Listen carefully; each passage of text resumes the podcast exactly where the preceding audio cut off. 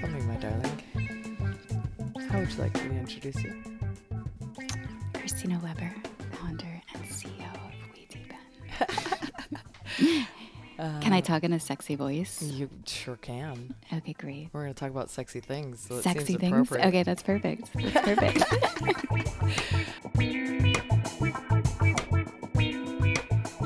Welcome back, my loves. Oh, I'm so excited. I have Christina Weber with me. Welcome, welcome, love. Hi, so good to be here. What a treat. We've been wanting to do this for a while. Christina is the founder and CEO of WeDeepen.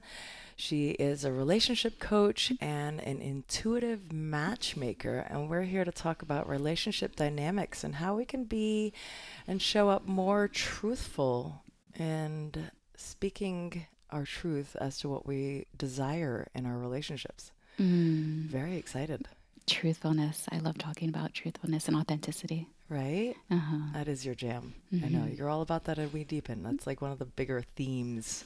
Coaching people on how to show up more consciously and more in their own authenticity. I think it's a solution to all the world's problems. if we got along better.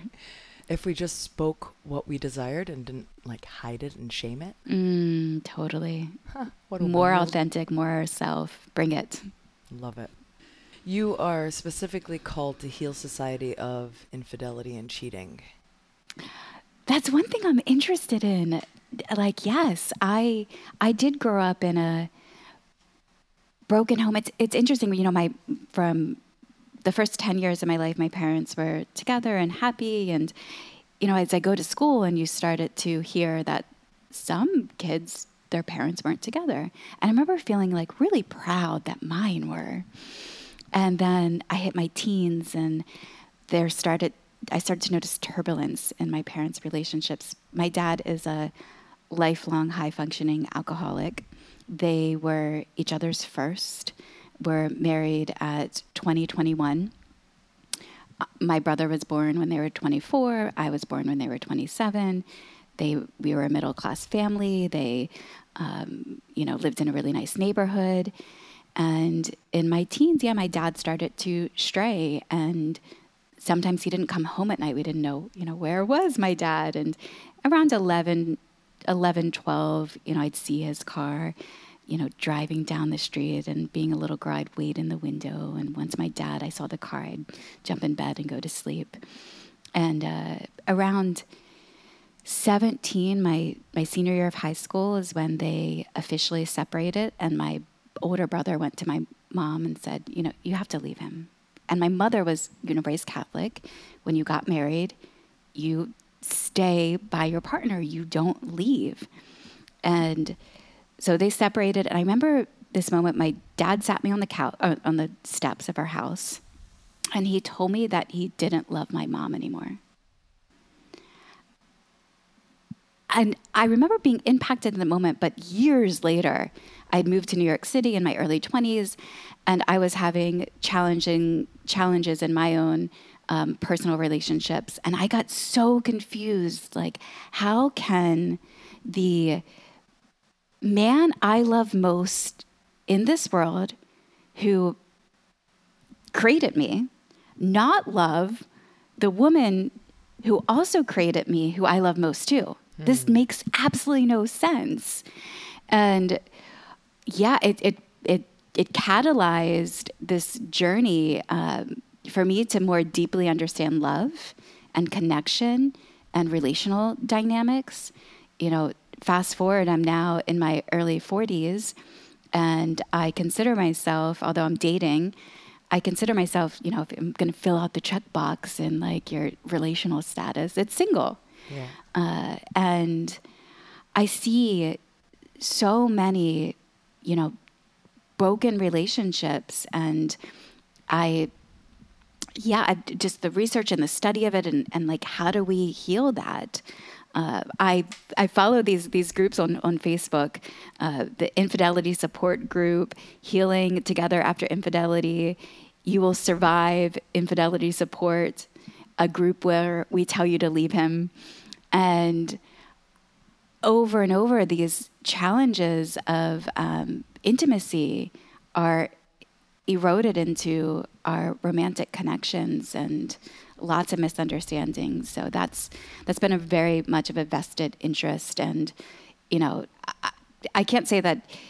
I think healing infidelity is part of the overarching bigger picture of more meaningful, loving relationships, Mm. and that's included. So I watched this 60 minute talk once, and they did a study on trying to find a species, how many species out there that are monogamous for life. and they found one. a flat ringworm that lives in a cow's intestine or something. Oh, really? Insane. and they showed footage of this duck who they mate for life. They have like like husband and wife dynamic. But then they show footage of the, the male duck going behind the reeds, having sex with another female duck, and then collecting reeds and bringing them back like that's what he was doing. Wow. So my point of bringing that up is we are innately uh, a species that desires to be desired by the opposite sex or same sex doesn't matter right? But like there's an innate desire to be desired. So that might be one driving force. Um, there's likely a I don't know this, I'm not a man, but a, a male's desire to hunt, right? And and spread his seed. Right? That might be like genetically pre- predisposed to wanting to procreate with as many women as you can so you can pass on your genetics.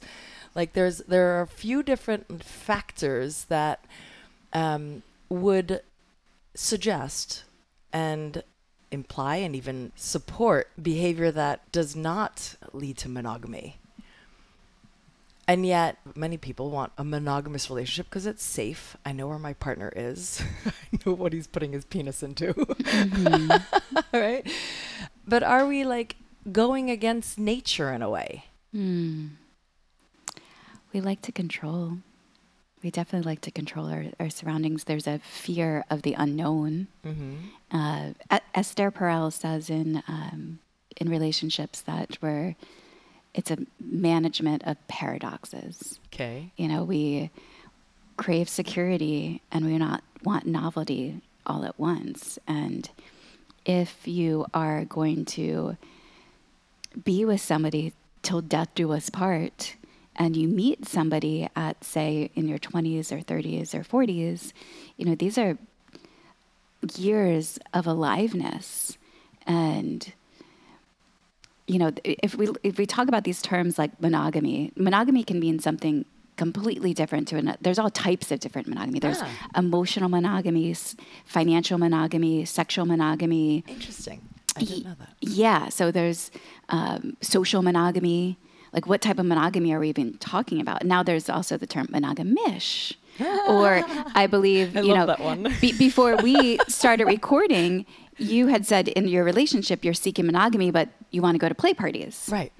And so that's Sometimes, on occasion, that's that's people would consider monogamish. Yeah. I'm well, I'd show up with my partner. I don't expect to have sex with anyone else, but there I want to honor this like innate desire we both may have to like flirt and play and right? But i know it's happening. It's in my face. It's not behind my back. For me a monogamous monogamous mono- a monogamous relationship would be that uh, my partner isn't out having sex with others when i'm not there. I don't know it's happening. I'm calling. He's not answering. My first thought is gonna be like he's having sex with someone else. This, and then my nervous system would freak out. You want to, so it sounds like you want to know your reality. Right. And and I want to honor like our natural human desires to hunt and crave and, and be desired and all that stuff. And I imagine that underneath of all, there's a desire for devotional 100%. connection. Yes. Also, I find for me that the men that I admire most out in the world are the ones who are devotional to their partners, that I can be a witness to that, that they're role modeling Yeah. healthy love. And what that means is that when I'm in connection with them, that they're not hitting on me. I feel so much safer. Oh, you love her. And um, I want to hold your connection at its highest. Right. And so now when we are connecting, you guys are together. So now we get to be platonic friends, do business together, uh, something of that realm. Because I know you, I want to support Yeah. that connection. Yeah. So leaky energy. It's like, you know, when you're feeling your partner, you're like, I'm not quite sure where you're going to go Yeah. or what's going to happen. Right. And I want something in this world to just know is, um, I don't want to use that word mine because that's not that's not the right word, but like that I can ground into, and that we're doing this together. Yeah. And I love the sexual w- about play parties these days is that they give the opportunity for a couple to sexually explore together. Right. And let's face it, our, our educational curriculums pretty much neglect sex ed altogether. There's nothing on erotic wellness. And we want thriving, fun sex lives. like, Right. like humans play through sex. And play parties give the, you know, when you step into that space, you your imagination expands and you can take and similar to you don't have to go to a play party you can go to a tantra Right. workshop Exactly. and you can take that back into your own relationship and play Yeah. often and learn new skills. learn and new new t- yeah, it's fun. Like otherwise, it could get boring. it could get boring uh, there was a, a, a woman recently who shared with me that uh, she's not kinky i invited her we're hosting uh, if you're listening to this pre i know this is a timeless podcast but pre august 12th of 2023 Yeah. we're hosting a boundless Lionsgate Pleasure Portal event here in Austin, Texas. And I was speaking to a woman, I shared with her about it, and she said, Oh, I'm not kinky. And I I challenged her on that. And in my challenge, she eventually opened up. She's like, okay, you're right. I am kinky. Because kinky doesn't need to be BDSM. Kinky can be lingerie, Kinky can which be is lingerie. very sexy. Yes. Kinky can be lingerie. Kinky is role playing. Mm. How fun it's, you know, when you remember if you, if it, kinky is like being back on the playground as children, is that we would, we would play nurse and dolls and um, different scenes. And that's what you can do inside of your relational lives to keep it exciting and interesting. Yeah. Yeah. Yeah. I love this. I tell us more about the pleasure portal. the the the well you know there is a trend i've noticed a trend of an uptake in conscious play parties.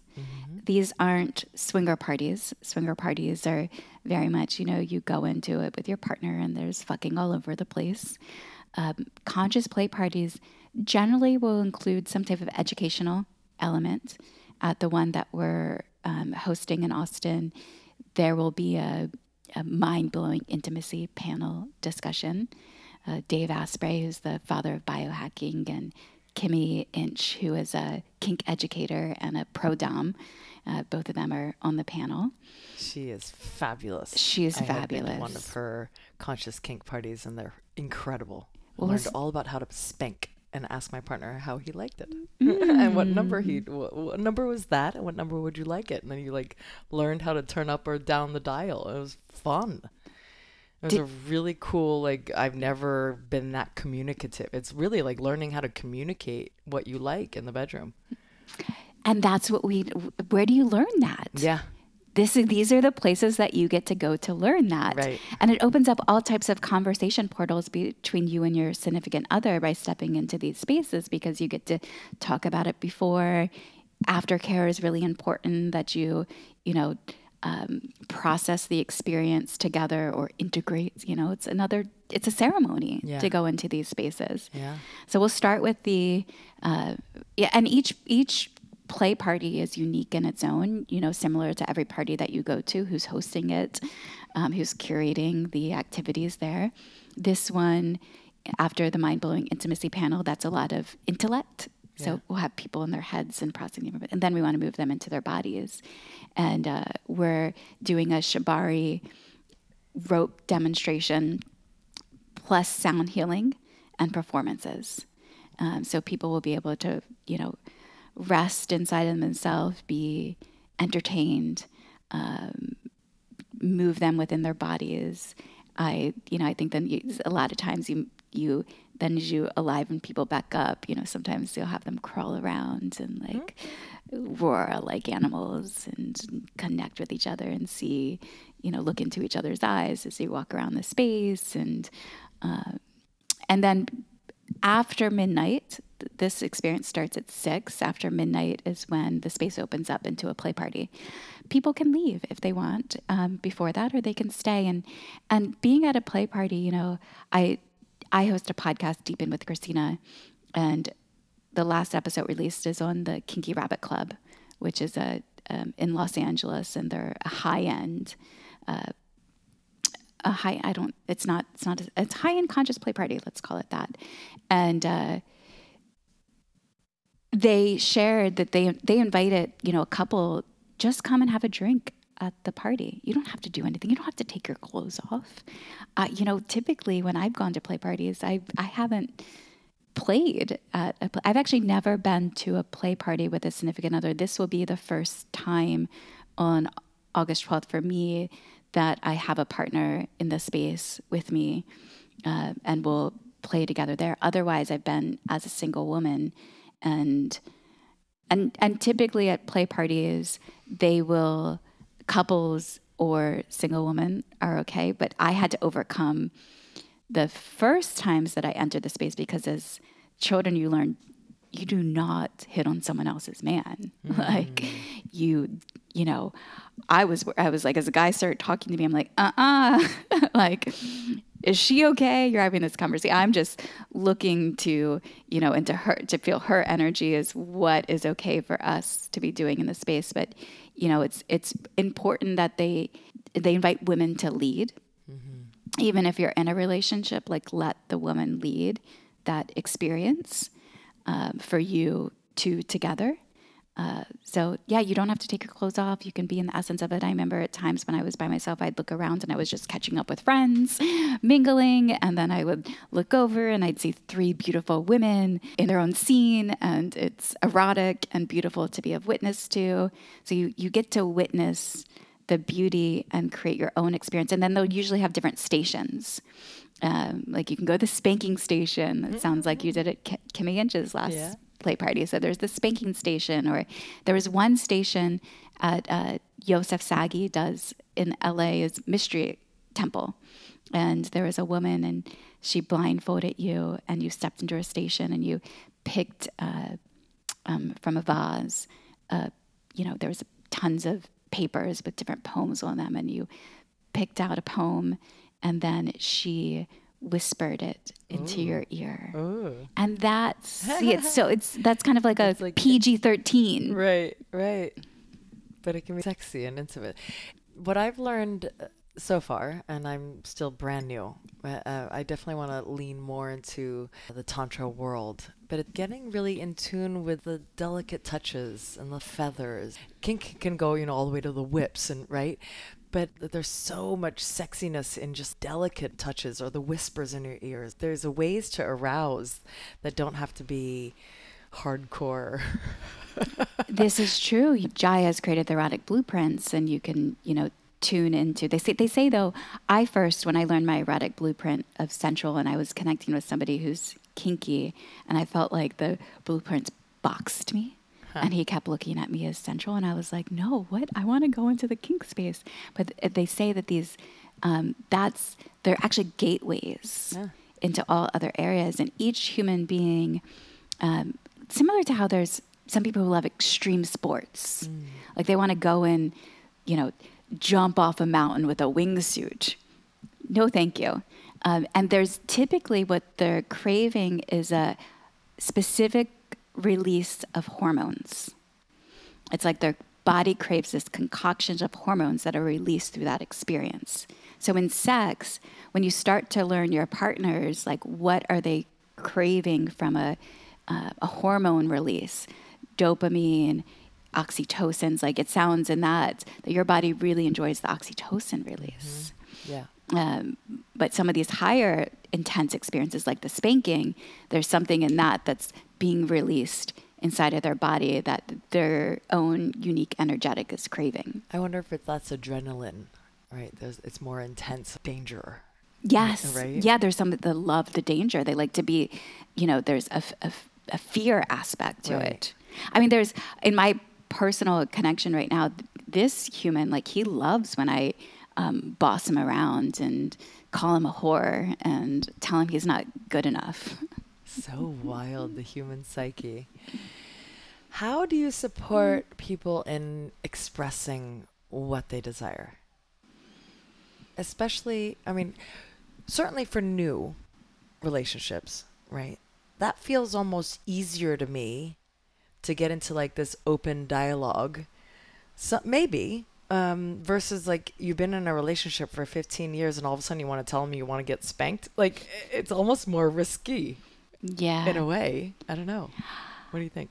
I think that's why these spaces are important to journey through. And not everybody lives like we're seeing this trend in Los Angeles, Austin, Miami, you know, big cities. If you're not in a big city, some of them, you know, Hedone is uh, uh, an adult central retreat, so you can actually travel and have that experience um, uh, together. And, and and these experiences, I think, are worthwhile traveling to. But if you're in, you know, an an area and you're limited, you're you're not able to travel, you can work with a practitioner um, online and and have them support you in opening up you know these conversation portals between you and your partner you can get a book and read that together um, you know it's it's requires a level of open-mindedness and I will also say that, you know, when somebody comes to me initially, like the things that I'm playing in my relationship, my imagination didn't make that up. Like it's almost that you need to put yourself in situations where you're you're you can open up to have these ideas. It's like if somebody if you've never had an olive, someone's like, Do you want an olive? And you're like, I've never had I don't know if I want an olive. so a lot of times you don't know Right. until you've seen it or experienced it. And a lot yeah. of the population is going to porn, unfortunately. Yeah.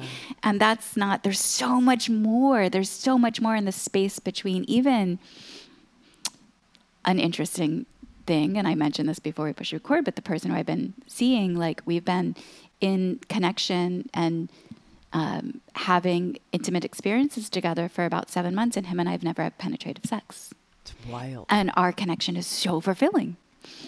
It's so wild to me. First of all, because I don't know if I could wait that long personally. I'd be like, fuck me already. like, I want penetration.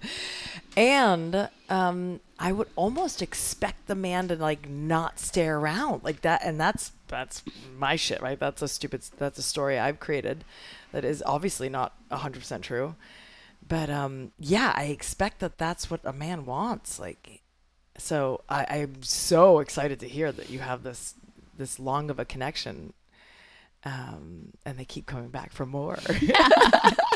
I can say this has happened with one person, and I have um, shared the story, and uh, a man did respond to it, and he said he's more patient than I am. Right. But it's interesting with us. It's not even though that we're that that's the goal. We're not like trying to get to a period of time where um, we like, you know, I, I often wonder like, am I going to leave this connection with us never fully fucking?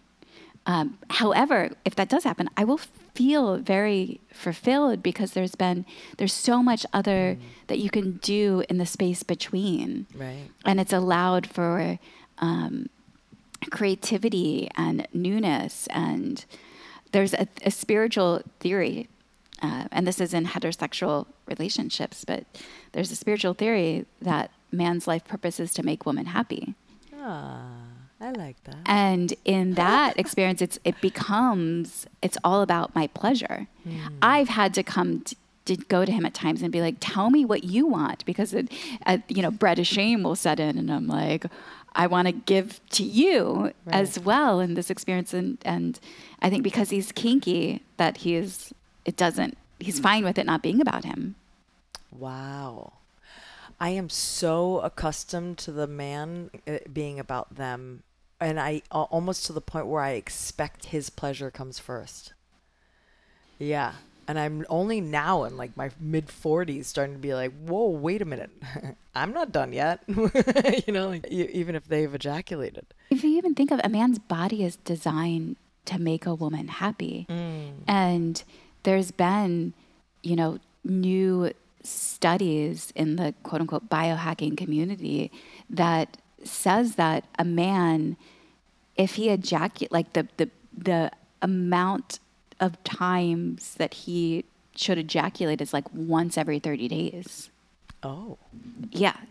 And when I've talked to men who've gone through phases of celibacy, yeah, they always speak about how they were so clear headed yeah, yeah, and empowered. and empowered. Yeah. Yeah. But women, on the other hand, like we can orgasm again and that doesn't like that doesn't drain our energy. The opposite, it fuels us. We're actually supposed to live in pleasure. Mm-hmm. Yeah. Mm-hmm. I just learned this.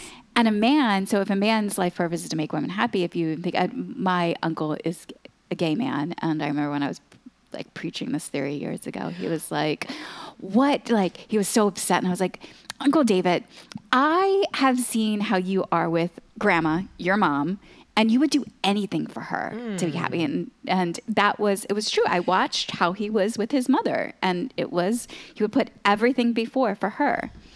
I wonder if that's just like feminine, masculine dynamics, whether it's in a man or a woman, like pleasing the feminine, right? So even if it's a, a gay couple, one would lend to more the masculine, one would lend more, right? So they would create that dynamic. Yeah, th- some polarity aspect. Yeah, I, I think so. I, Yeah. I think that's that's definitely possible. And uh, yeah, if all the women, you know, if you're a man listening to this episode and you could just picture every time you went out in the world, women were just smiling and they would say hi to you and um, and there's a, a joy, a skip in their step. Like, how would that make you feel as a man? And it's not, you know, this is interesting from like a monogamy, polyamorous conversation. It's not just your quote unquote life purpose. I know that sounds so big. I'm not saying that you should be responsible for a woman's happiness. However, it's not just about one woman. You can be devoted to one woman, but even as you're in the office, even as you're, you know, getting your groceries and with the checkout girl, like you, those moments where she is um, in joy are enlightened through your interaction between Yeah. the two of you Yeah. it feels like it's i can even see sometimes like women will get upset of men on instagram i hear this one all the time of like why does he like other women's pictures or why is he commenting on the other women or he follows there's always like he follows so many pretty women um, they feminine energy enlivens them hmm. especially when they see women in states of pure joy hmm. It's an honoring of the female, right? It's the honoring of the of the woman. I think it's a beautiful thing. Hmm. And if I think I think if you're in a relationship and you're getting jealous of these dynamics, that it's a worthy issue. Uh, uh, I would guess, and I might be completely wrong. This might not be truth for everyone, but there would be an opportunity there to take a look at like how am I not realizing that I am worthy. I think jealousy is often a sign of self-esteem concerns, and that I'm not worried about my man flirting with other women, other women because I know he's going to come home to me, and he wants to be with me. And if I didn't think that, then I'd be concerned about him flirting. but if I knew that I what I deserved and and who I am, I'd know he would he would want to pick me, or Yeah. he is picking me, and it's okay for him to flirt and honor other women. Please do. I went on a rant page years ago and I was like, everybody should break up um, because it's, you know, we are so deeply attached sometimes in our connections because I, let's, we are living in a lonely epidemic. Hmm. We have a longing to be with somebody else. The external world hasn't made dating fun. You know, nobody really wants to go and swipe on a dating app to find the love of their life. Shopping at Walmart. Yeah, no. So so it's like I would rather stay in this than go back out there. And I long to be in connection with Oh. somebody. And then we're just playing out these um yeah, this like accepting less than what we're worth. Um, also feeling less than what we're worth because we're staying inside of that dynamic and that, you know, that creates that feeling of um, lack inside. And then there's all these subconscious or unconscious um, dynamics at play. For instance, Dr. Avrum Weiss, who is the author of the book Hidden in Plain Sight How Men's Fears of Women Are Shaping Their Intimate Relationship. And there are, he speaks about these seven fears. Uh, I'm going to, I'll share those Please. with you Please, please. and and it's interesting when I some men are conscious of these fears and some of these are unconscious and some men will be like no that's not me but take a moment to listen to these so men are afraid of being dominated and controlled by women i mean that's like what we used to grow up with we heard pussy whipped you never wanted to be pussy whipped Huh. Men are afraid of being entrapped by women. Men are afraid of failing to protect and provide for women physically, financially, emotionally. That one I understand. Men are afraid of women's emotions. Ooh. Men are afraid of being inadequate emotionally, interpersonally, and sexually. Performance anxiety. Mm-hmm. Men are afraid of being abandoned. Aww. And men are afraid of their own femininity. Interesting. The last one's pretty juicy. Yeah, the last one is is that's even when I do my one-on-one coaching. It, uh, oftentimes, yeah, when men will come and tell me what their experience, I'm like, why don't you say it to her this way? And they're like, oh, I can't tell her that." Hmm. Is it a matter of being emotional and telling them their what they're emotionally feeling? Is that what that means? Yeah, yeah, yeah, Yeah, they're taught not to. That's not masculine. yeah, Yeah. exactly. Yeah. So they withhold that. They they want to be the strong person Yeah. yeah. in that connection. That would be a sign of weakness. Right. Woof. Okay, so how do you then support a man in sharing his desires? Let's say we have a couple, we have a husband and wife, or newly dating couple, right? And he wants to be with her. No question, she's his queen. And he has desires to, um, he's attracted to other women. How does he verbalize this to her without her going running for the hills? If he's scared that that's going to be the outcome and he doesn't know. Okay, so just to to make sure I have this correctly, there's a man. He Yeah. found his. He believes he found his queen. Yes. He wants to be with her. Yes. but he's also in a space of wanting to be with other women as well. Potentially, or he even just has innate desires to, like, he sees all the women, so he's like, I would love to have sex with her. Uh, not necessarily act on it, but even just admitting that he has the desires can be fearful or create fear. Yeah, yeah. Uh, so what a man could say Yeah. is,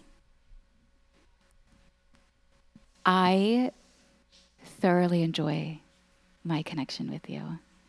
When I think about you, I feel as though I found my queen. And I can envision a life together with you. I'm a bit fearful, though, of full on commitment um, to one person forever in the sexual context. Uh, I love to explore sexuality and, you know, I, I, I want to lead a life that is um, novel and interesting. And I find myself sometimes attracted to other women as well. Not like you, because I want to commit, you know, I want to, I do want to commit. That's the paradox. Like I say, not commit, but like I want to commit to you. Um, and I want to be fully myself in this connection, like always reveal and tell you truly what's happening for me. Uh, so I don't know, but if you'll accept me for that as I work through this, um, and and for you to know that you are my priority and, and most important. Hmm. Yeah. And I think it's also then becomes of asking questions of the other human because what does she want? That's really important too. So it's it becomes a, a dialogue between the two of them. Why do you think it's important to to do this work and to have this level of open communication?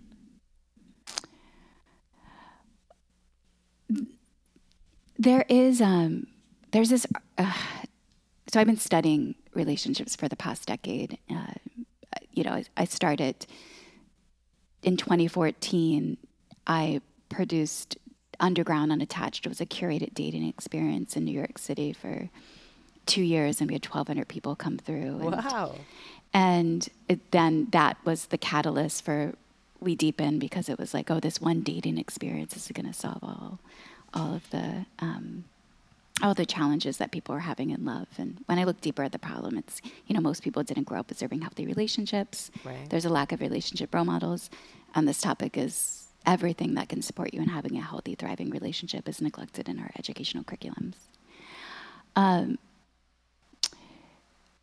Shelley Ballard had written this article years ago that I always I, I've shared it so many times, and it's it's it's inclusive of these four pillars of a conscious relationship, and what you know if we think of our our relationships have been breaking down for years. When I grew up, there was you know it was told to us like fifty percent of marriages end in divorce.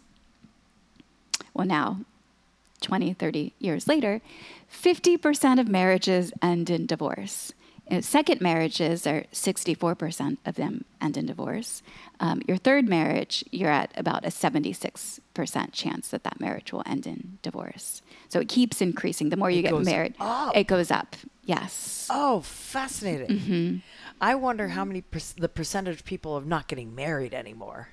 That oh, there's a high. about. There's um, 122 million Americans of adult age that are um, that are are not married or not interested in marriage. There's there's Yeah. and, and I think you know go to unmarried.org. There's actually a movement. They call it the Singles Pride movement of a group of people.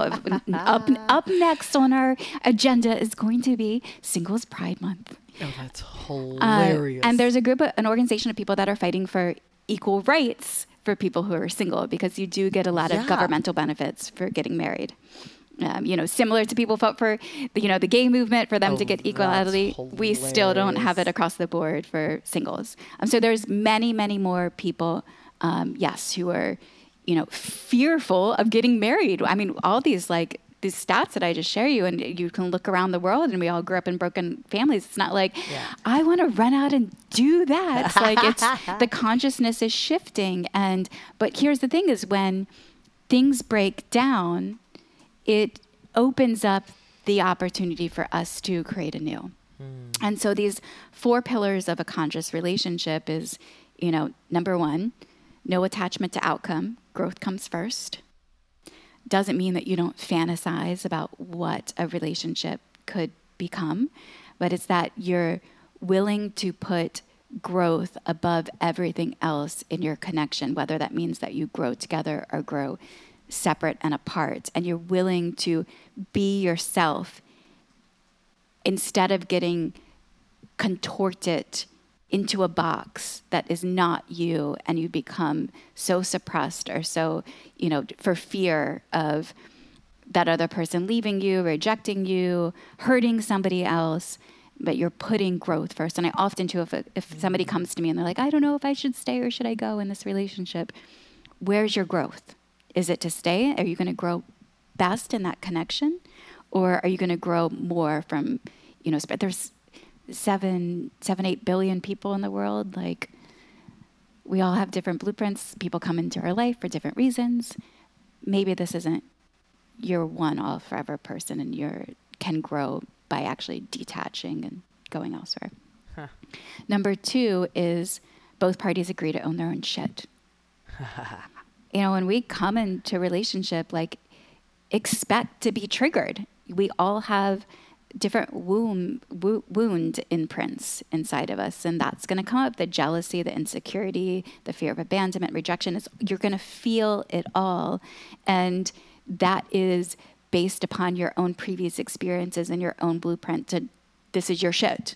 Yeah. do not blame anybody else for your experience. Relationships are a free will experience. You do not have to stay. Mm-hmm. number three all feelings are welcome and no internal process is condemned in a relationship, you can feel everything and anything. You can feel sadness, aliveness. Um, you know, you can feel jealousy. You can feel it all. Um, and you can share that process with your significant other, like without blaming them for that experience. But that's really the true essence of letting somebody else see you and know you. That's that's growth to be able to share that with another. Yeah. And then four, the relationship is a place to practice love. Love is a practice. It's a verb. You know, it's it's the process of continuing to ask yourself again and again and again, what would love do? And it's going to be a different answer every time. Um, but always, yeah, what would love do in this moment? And love is a study. You know, it's, I wish people will come to me and they're like, it's innate. We're all born in love. And I'm like, if that was true, like this chaos that's happening worldwide would not be here. Love is definitely a state of being and a practice. Hmm. Hmm. I love that. I love that. And so when I go into relationships like that, I actually say that to them. I'm like, if you want to do that, here's here's our four principles. This is how. This is this is what we'll do together. Yeah, it's beautiful.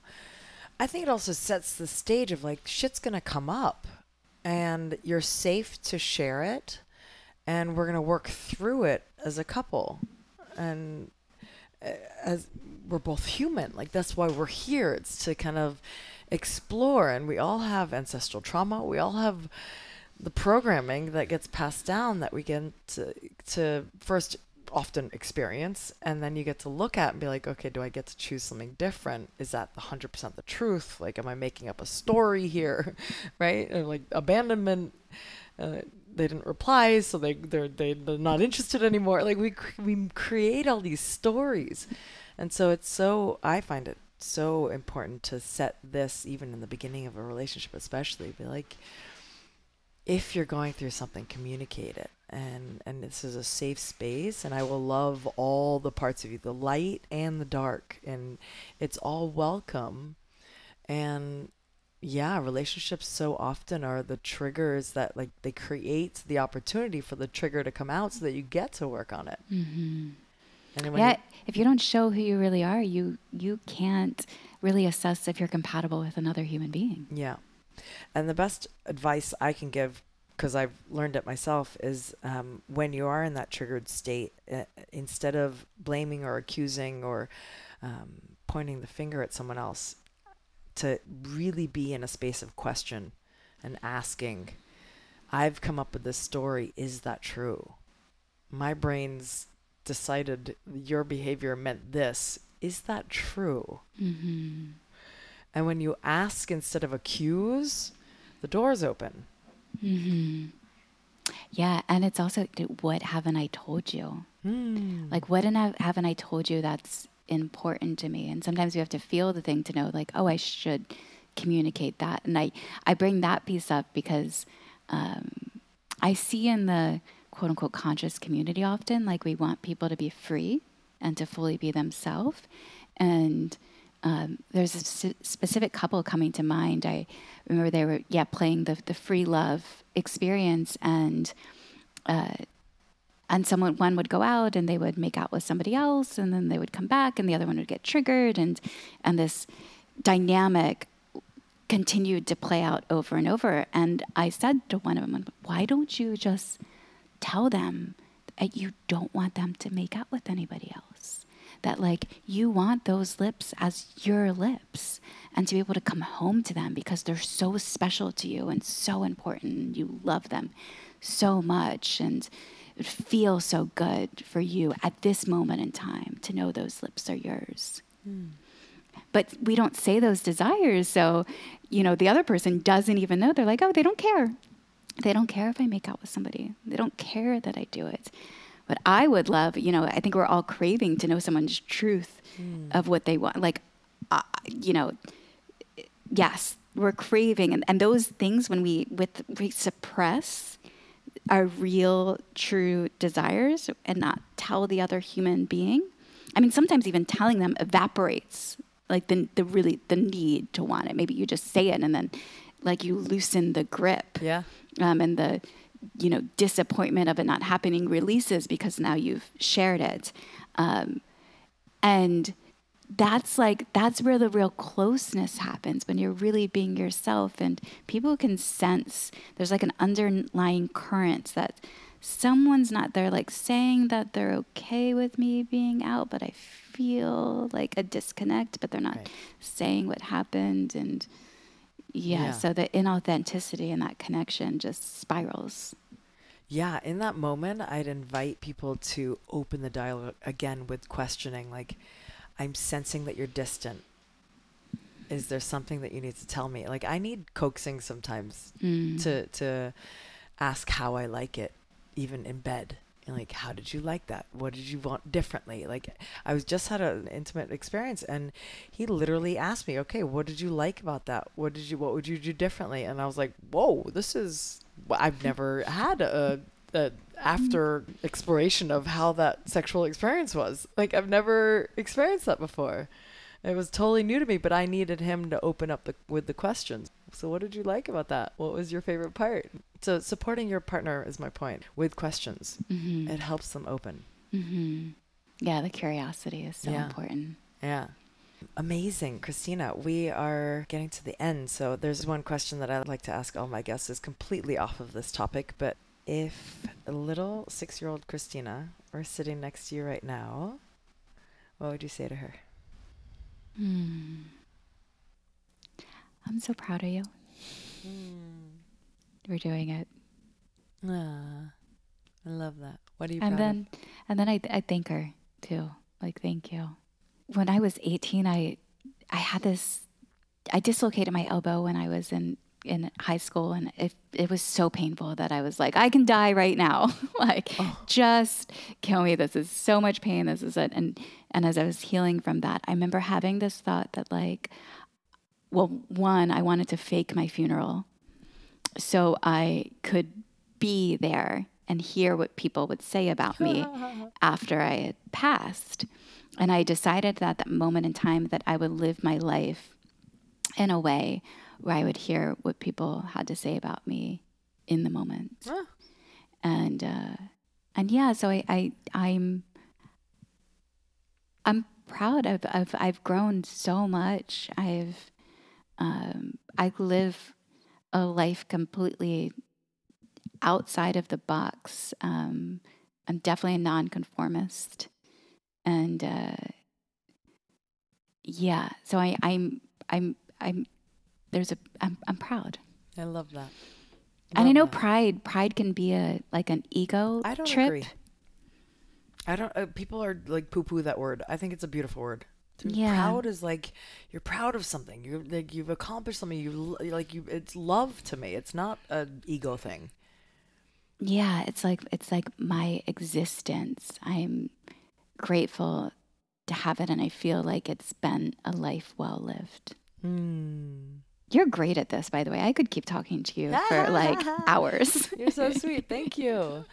It's so funny. Uh, on my profile on Bumble, it says, I can promise you one thing you've never met anyone like me. And some guy reached out today and he was like, What does that mean?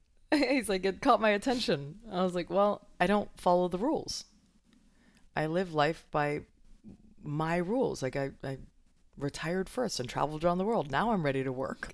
I don't I'm not looking for marriage and babies. I want a committed relationship, but I don't think the government needs to be involved. You know, like I just I don't follow the rules and and that makes me rare and exceptional in a way. And yeah, so I appreciate that about you is my point. Mm. Thank you for not following the rules. Yeah, yes. Let's make our own rules. Yeah. yes. Or, or, like fuck rules altogether. Fuck rules altogether. totally. Yeah. Yeah. So, um, thank you for Thank being you. you. Thank you for showing up. Thank you for doing all that you do for the community. You are bringing so much consciousness and uh, openness and connection everywhere you move and you travel and you plant roots. You create connection. Mm. You're like the mycelium. You can say that because that's in you too. It's like a reflection. I'm just I'm a reflection of you. Ah. Thank you. How can people learn more about the pleasure portal? the pleasure portal. You can go to wedeepen.com. Again, if you're listening before August 12th of 2023, that is on the homepage at wedeepen.com. Also, if you click on that social calendar, you can access all types of other social and transformational experiences that can help you have more meaningful, loving relationships. Boundless is the experience that we're hosting. They are it's by Unbound Collective and they do more play parties New York City, Los Angeles, Austin, Texas. So even if it's after that date, check out that calendar. You can see those listings there. Cool. All right. And then if you do buy a ticket, please make sure you mention that you heard about it through this podcast. Say Dr. Nikki sent you. Definitely. That way I get some brownie points. we need to know where you came from because this is an intimate experience. Ooh. Stranger danger. Ah, good point. Yeah. And I like getting credit. I want a little gold star. All right, you guys. I love you.